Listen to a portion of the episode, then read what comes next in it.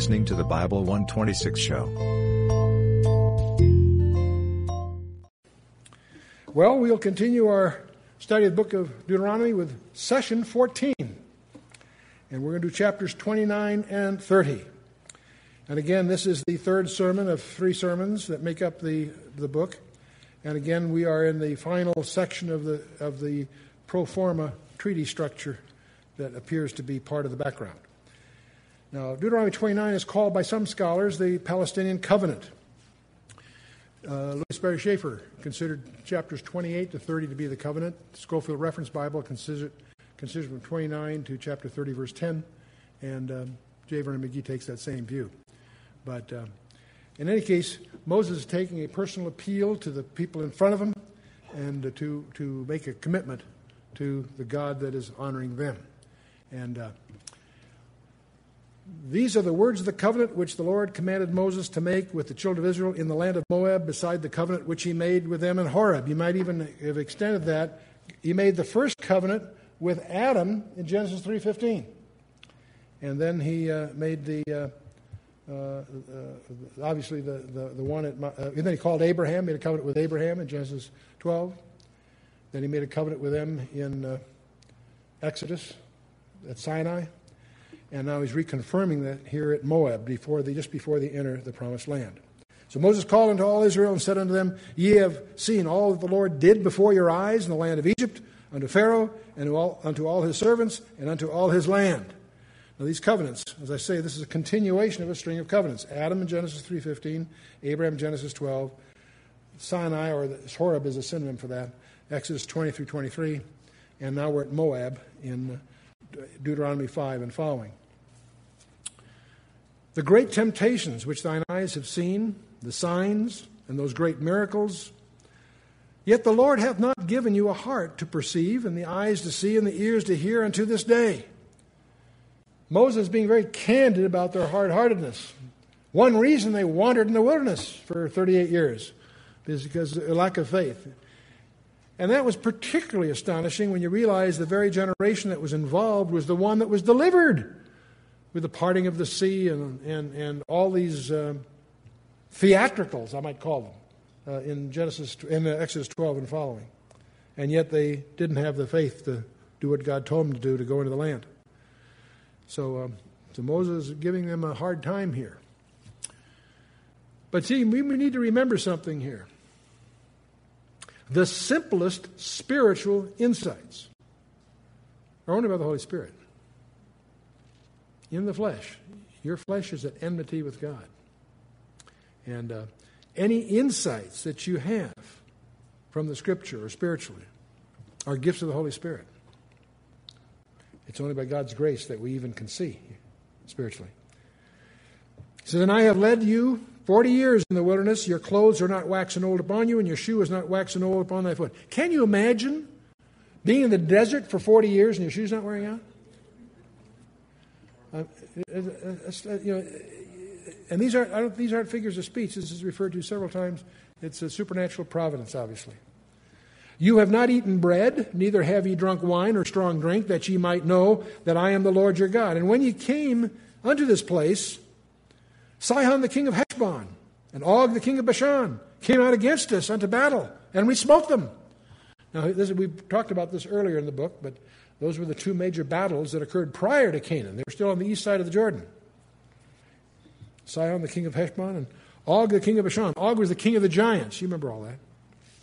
Came out against us under battle, and we smote them.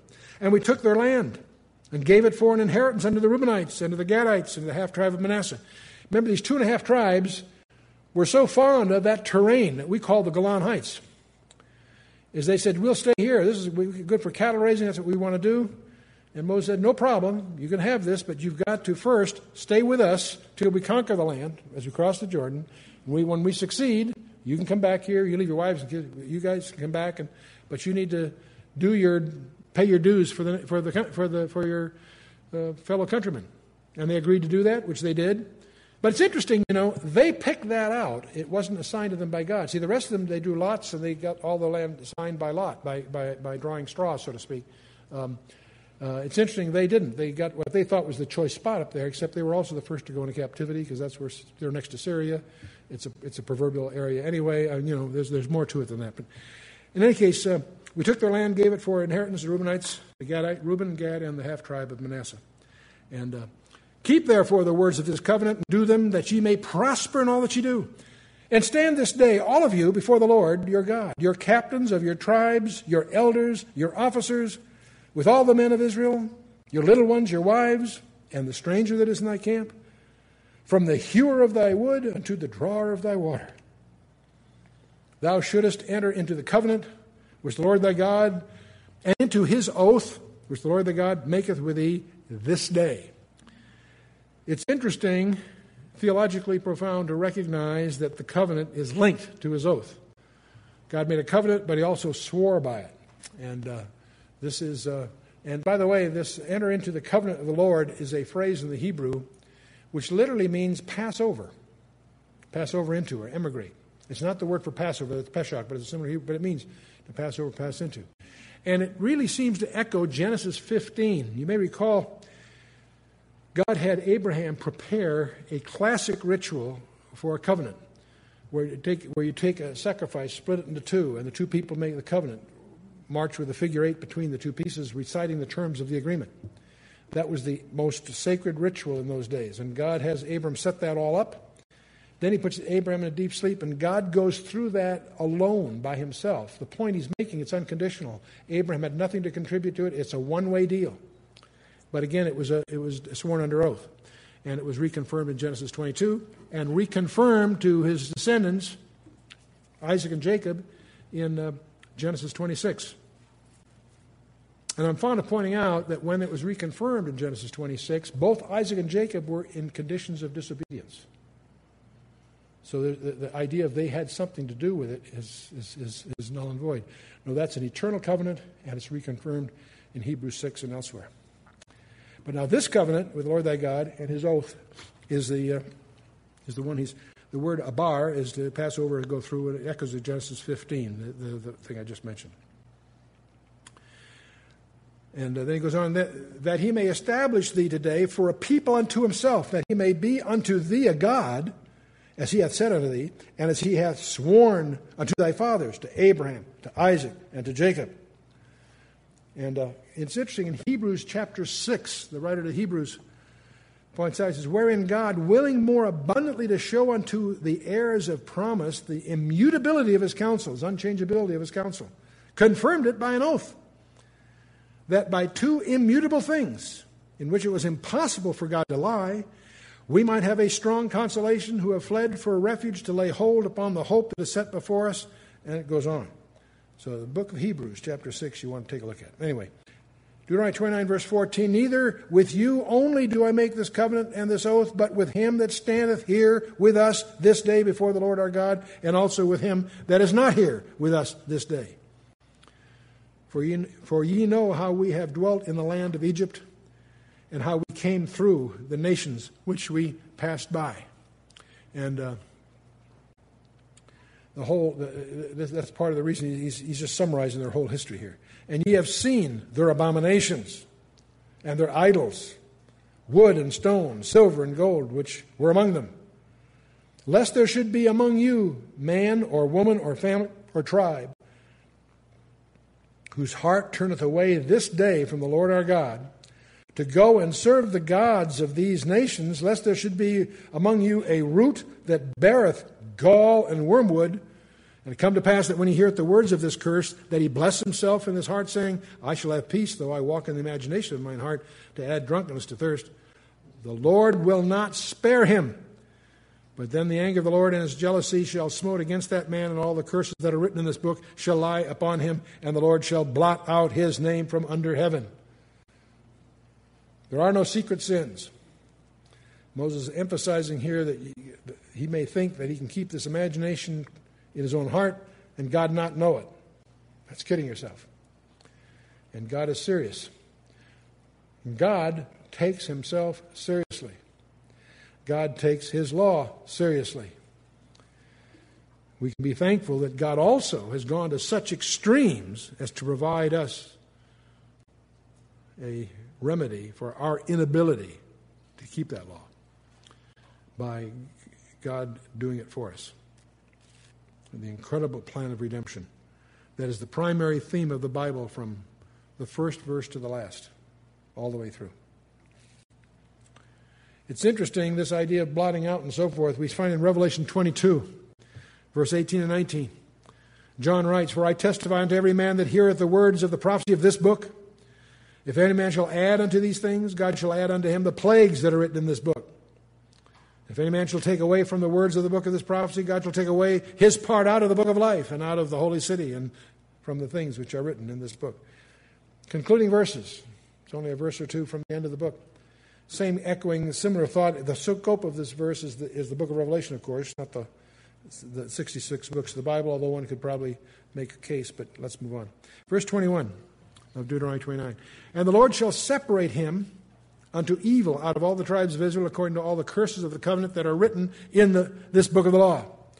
So the generation to come of your children that shall rise up after you, and the stranger that shall come from a far land, shall say when they see the plagues of that land and the sickness which the Lord hath laid upon it, and that whole land thereof is brimstone and salt and burning, that is not sown, nor beareth any, nor any grass groweth therein, like the overthrow of Sodom and Gomorrah, Admah and Zeboim, which the Lord overthrew in his anger and his wrath. Even all nations shall say, Wherefore hath the Lord done this unto this land? What meaneth the heat of his, this great anger?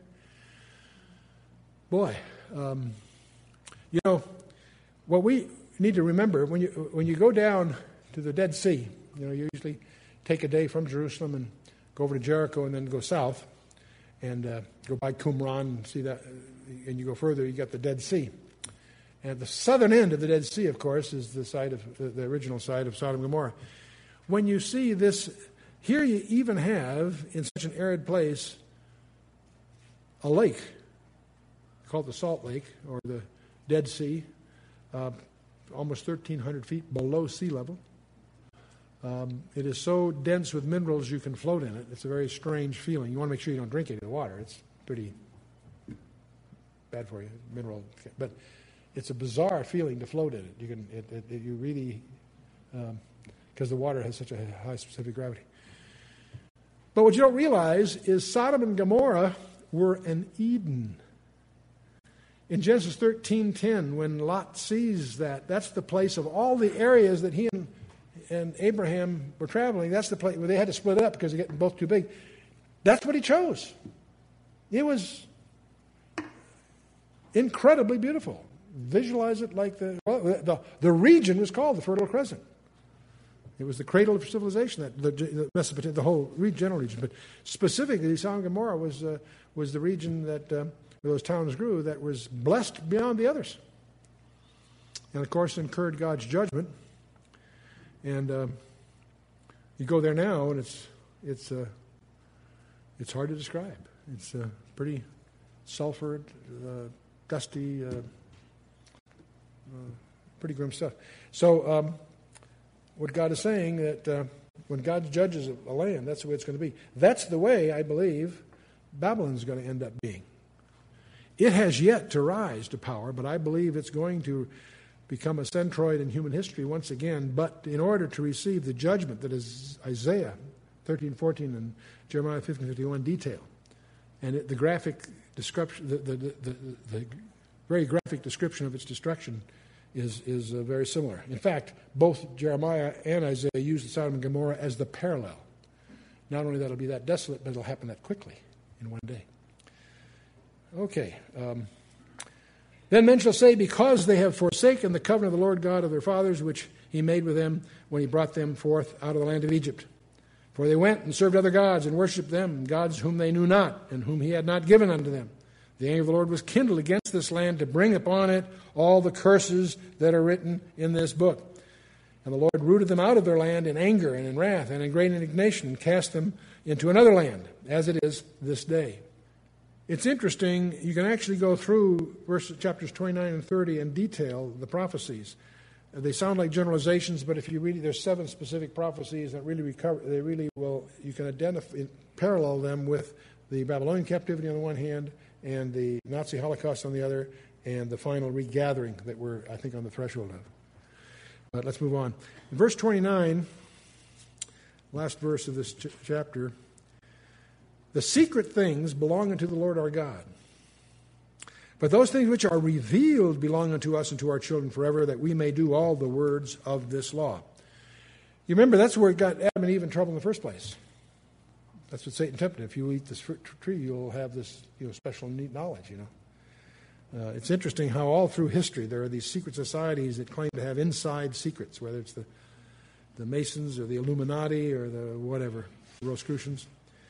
No, the secret things belong to the Lord our God. But those things which are revealed, are, uh, those things that God reveals to us, and the Bible is full of increasing revelations. You know, one of the things that makes Bible study such fun is we are continually discovering things.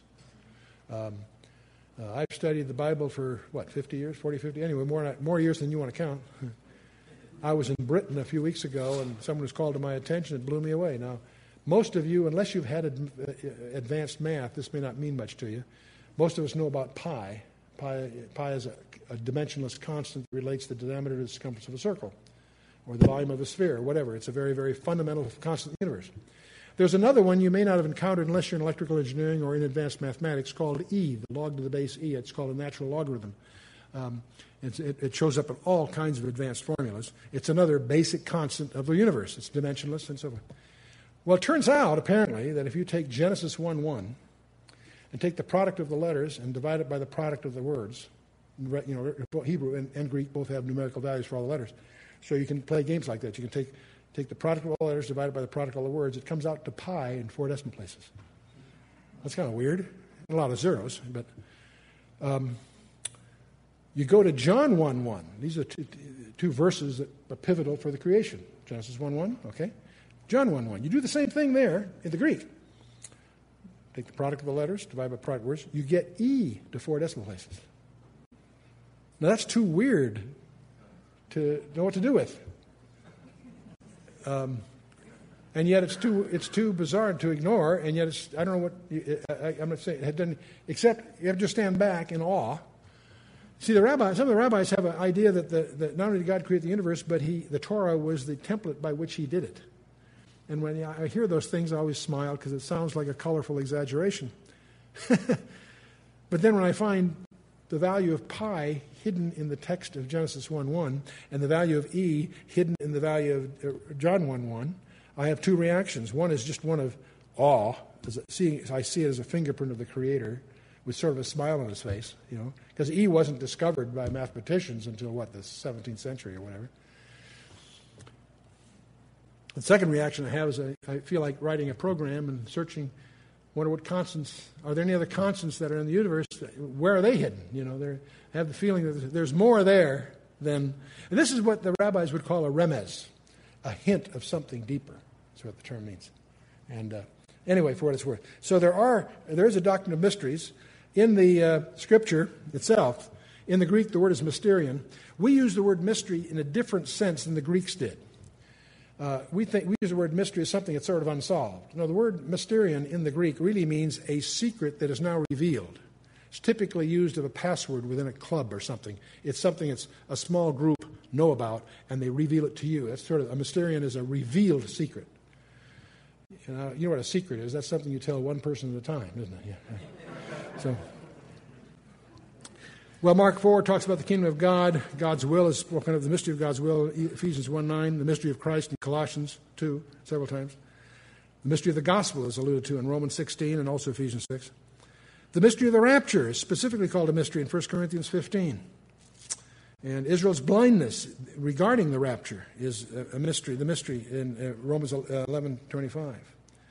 The church is a mystery in Ephesians 3, Ephesians 5, Colossians 1, Revelation 1. Uh, it's even called a mystery in Revelation, the, the, the lampstands and so forth. There's also two negative ones. These are all sort of positive things, and, and one can get very specific about them, but yet we should also allow that some of these probably overlap, you know, so I'm not going to get into that thing right here. But uh, the mystery of iniquity, 2 Thessalonians 2 7. Boy, that's an interesting study to figure out what that really is. It can't be as simple as sin. Because the Holy Spirit's restraining iniquity, and if, if, if, just, if it's just sin, then he's doing a poor job. No, it's something deeper, something else that's going on here. And uh, the Mystery of Babylon, of course, Revelation 17 is a classic one. So um, those are mysteries that are, are, worth studying and getting into. But let's just keep moving. Uh, Deuteronomy 30, uh, the ultimate restoration. Verse 1 And it shall come to pass when all these things are come upon thee, the blessing and the curse, which I have set before thee, and thou shalt call them to mind among all the nations, whither the Lord thy God hath driven thee, and shalt return unto the Lord thy God, and shalt obey his voice according to all that I command thee this day, thou and thy children and thy heart with all thy soul. You know, this is, uh, see, we have sort of shifted gears here. This isn't the blessing, you know, the blessing and cursing in a direct sense. It's a prediction. It says, and it shall come to pass when all these things shall come on. So he's predicting their failure. He's predicting their failure. We're going to find that there are seven great promises in this chapter. I'll let you do, develop that from your own notes. I'm not going to underline it all the way for you. I'll give you some as we go, but that's just your challenge, if you will. See, the promises God's going to make here are unconditional because He knows that they're going to. He knows what they're going to do the, the nation is going to be plucked off the land for their faithlessness. That's predicted here. See, when all these things shall come to pass, the blessing and the curse, thou shalt call to mind. Among all the nations where the Lord thy God hath driven thee, he's predicting the diaspora. It's predicted right here. See, some of these words may be familiar to you because there have been movies made recounting the Holocaust. And the, the, the, the documentary will have pictures of the barbed wire fences and the tramps and all this stuff. The narrative is just reading Deuteronomy. And it's really spooky. One of them is called The Return, I think. I forget. Uh, I forget the different. Uh, there's been a number of those films that are quite, quite well done. In verse 2, thou sh- and shalt return unto the Lord thy God. See, the good news is their return to God is promised here. We know they ultimately will. They are going to come back to God. And uh, now you can ask, it will that be a result of their obedience or God's grace? What's the answer to that one? God's grace. God's grace. But um, they're, they're, they're going to be obedient. Uh, they're not going to be returned because of their obedience, but they will be obedient because of their return ultimately. Then, then the Lord thy God will turn thy captivity and have compassion upon thee, and will return and gather thee from all the nations whither the Lord thy God hath scattered thee. This verse, Deuteronomy 30, verse 3, is the first mention in the Bible of the return of the Messiah.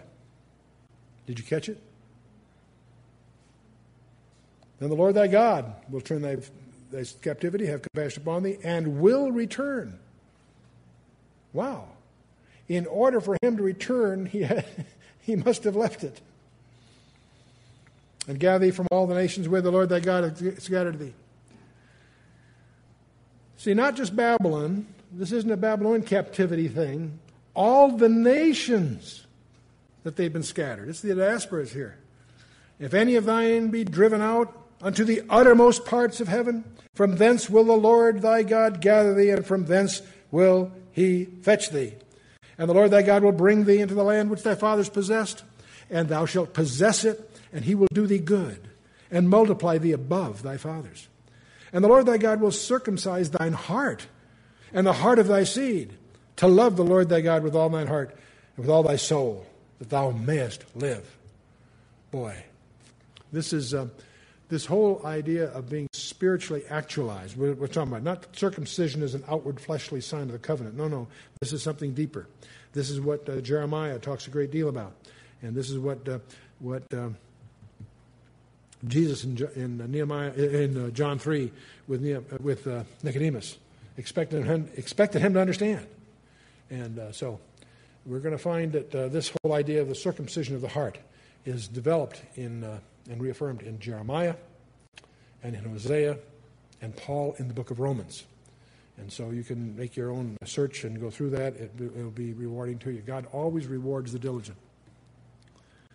The Lord that God will put all these curses upon thine enemies. This is the sixth thing that he promises here. And on them that hate thee, which persecuted thee.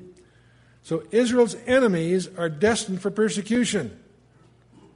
Thou shalt return and obey the voice of the Lord and do all his commandments which I command thee this day. Now, there is something that is going to precede their turnaround. They are going to accept him, but God is going to drive them to the wall to do so. That's why it's called the time of Jacob's trouble by Jeremiah 30, verse 7. And the key verse is Hosea 5, verse 15. That's why I didn't want to go down too many side trips here, but I had to throw this in here to give you focus on this. The last verse in Hosea 5, God says, I will go and return to my place. That phrase itself is provocative. That means he must have left it. I will go and return to my place until they acknowledge their offense and seek my face. In their affliction, they will seek me. It says early in the King James, the Hebrew word really means earnestly, intensely. I will go and return to my place. This is Jesus talking. He's left. He's, he will. I'll return to my place. I'll go and return to my place by the Father until they acknowledge their offense. That's specific and singular. What offense? The rejection of their Messiah. That's why Jesus wept as he rode that donkey into Jerusalem. If you'd only known this thy day, the things that belong to your peace, but now they're hidden from your eyes. Till they acknowledge their offense and seek my face. In their affliction, that's the tribulation, they will seek me earnestly. And he does. They petition him to return. They flee to Petra, as he instructed them to in Matthew 24, and he will return to fight with them there. And the blood, his blood-stained garments are described in Isaiah 63. Not his blood, the blood of his enemies. He's our kinsman redeemer, but he's also our avenger of blood. Praise God. Verse, uh, verse 9 of Deuteronomy 30. And the Lord thy God will make thee plenteous in every work of thine hand, in the fruit of thy body, in the fruit of thy cattle, in the fruit of thy land, for good. For the Lord will again rejoice over thee for good, as he rejoiced over thy fathers. If thou shalt hearken unto the voice of the Lord thy God to keep his commandments and his statutes which are written in this book of the law, and if thou turn unto the Lord thy God with all thine heart, with all thy soul, for this commandment which I command thee this day, it is not hidden from thee, neither is it far off. See, God did not require of them anything that was incomprehensible or unattainable. That's the whole point of verse 11 there. This commandment which I command thee this day, it's not hidden from thee, neither it is far off. It's not something that is hard to understand. It is not in heaven that thou shouldest say, Who shall go up for us to heaven and bring it to us that we may, may hear it and do it? Neither is beyond the sea that thou shouldest, Who shall go over the sea for us and bring it to us that we may hear it and do it? But the word is very nigh, very near unto thee, in thy mouth and in thy heart, that thou mayest do it. You know, it's interesting that uh, uh, Paul draws upon this in the book of Romans. He uses the same proverbial style in Romans 10. See, I have set before thee this day life and good, and death and evil. You're at a crossroads, guys. See, seeing you're at a fork in the road. On one hand, you've got life and good. And the other side, we got death and evil. What's your pick? That's really what, in effect, he's saying. This is the, he's calling for a decision here. In that I command thee this day to love the Lord thy God, to walk in his ways, to keep his commandments and his statutes and his judgments. Those are three different things, but I, for us it doesn't matter. to keep his commandments, his statutes, and his judgments, that thou mayest live and multiply.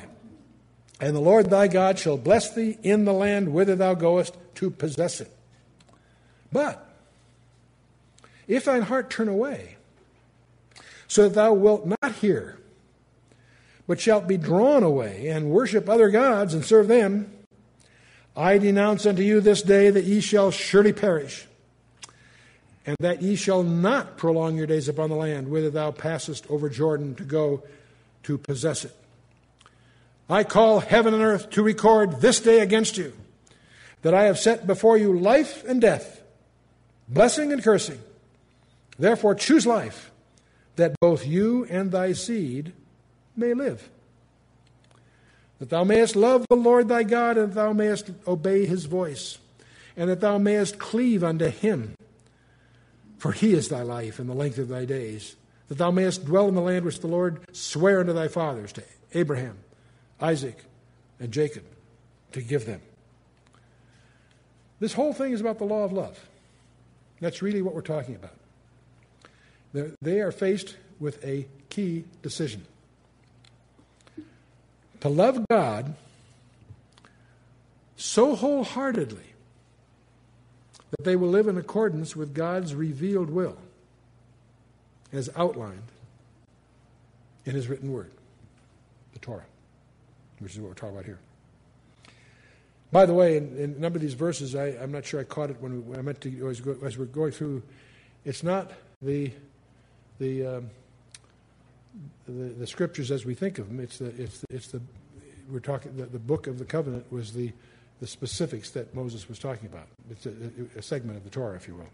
But anyway, now Paul develops the same issue and leans on the same foundation here in Romans chapter 10. 9, 10, and 11 are the three chapters in Romans that deal with Israel.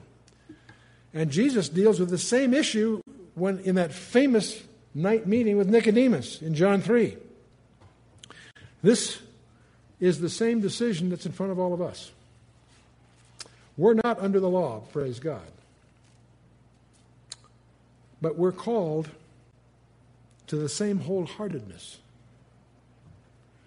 God has given us far more blessing than he has enumerated on the blessing side on Mount Gerizim. Because all the things there were, were pedestrian in a sense compared to the blessings you and I enjoy here. The freedoms we have, the abundance we enjoy, the, the, uh, all of that. And the revealing of God's Word. Where they had the Torah, they had the books of Moses, we have much more.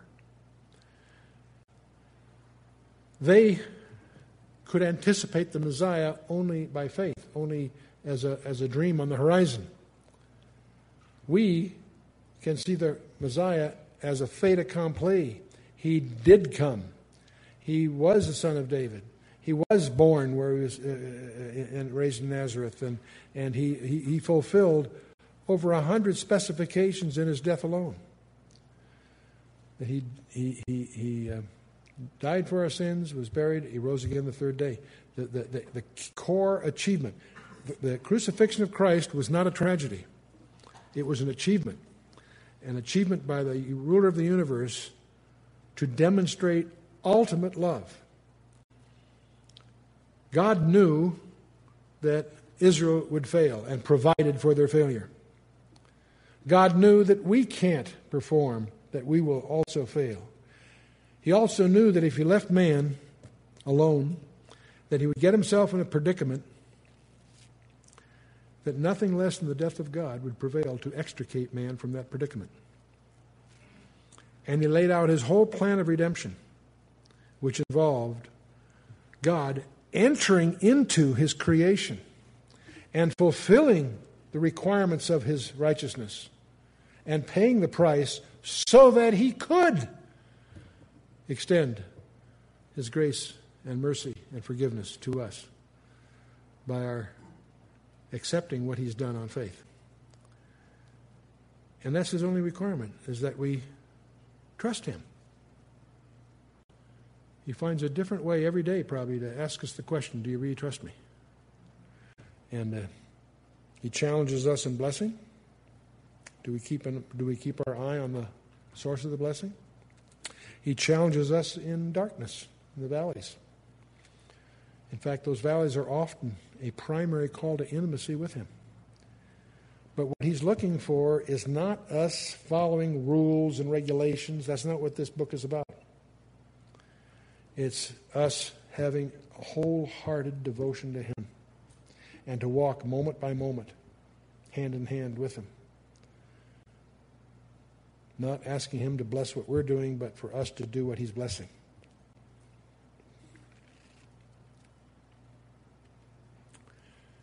We have a, uh, a challenging book here because many people see the book of Deuteronomy as the law. Indeed, it was. But it's interesting that Jesus Christ quotes from Deuteronomy more than any other book of the Bible.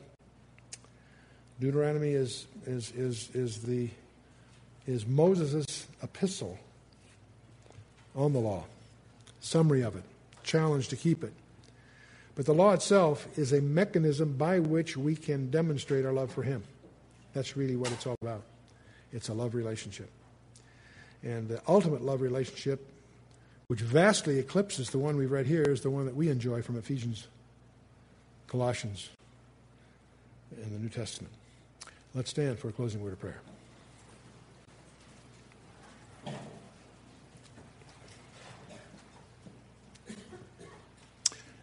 In our next two sessions, we'll finish the book of Deuteronomy. It's going to be a very, very different kind of session because we're going to provide for continuity. We're going to, um, this whole handover to Joshua, the strange circumstances that surround the death of Moses. Uh, this bizarre uh, allusion in the book of Jude that Michael fought with Satan over Moses' body. What on earth is all that about? And uh, the whole handover, uh, it, it, it's the handover from, from the, uh, the wilderness wanderings into the conquest of the land. So let's, uh, let's bow our hearts. Father, we thank you for this opportunity that we have to receive and digest your words. We thank you, Father, that you are a holy God. We thank you that you're a God that keeps his promises. But we thank you, Father, that those promises take their climax in the person of Jesus Christ. And that in his person, we have access to you. That in his person, you can ascribe his righteousness to us. We thank you, Father, for this incredible plan of redemption that you have committed to and executed on our behalf, that we might have life, that we have the law fulfilled in Jesus Christ, that we have His holiness ascribed to us, and that in, in His perfection we have fellowship with you. How can we possibly comprehend what you've done for us? But Father, we would pray through your Holy Spirit that you would, first of all, forgive us for our sins, which are many, but especially our sins of ingratitude, as we fail to acknowledge, recognize, and attribute every good thing that's coming from your hand. Blessings that we can't even begin to number. And Father, we also ask your forgiveness for our sins of presumption as we continually seek to go our own way rather than to discern your way. Oh, Father, help us to understand and to perceive what it is you would have us to do in these days. Help us, Father, to become a living sacrifice to your glory and not our own vanity. Help us, Father, to fulfill your purpose in our lives rather than be confined to our own designs. We, we do thank you, Father, that you loved us so much as to provide this plan of redemption, that you've loved us so much as to bring us to this point in time, to this level of understanding of your word.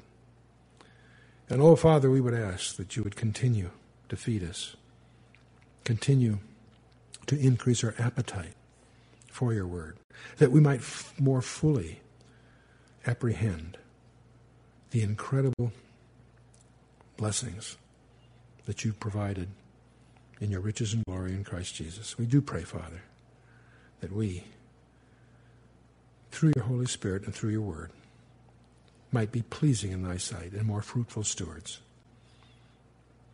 of all these things as we commit ourselves this night into your hands in the name of Yeshua, our Lord and Savior, Jesus Christ. Amen.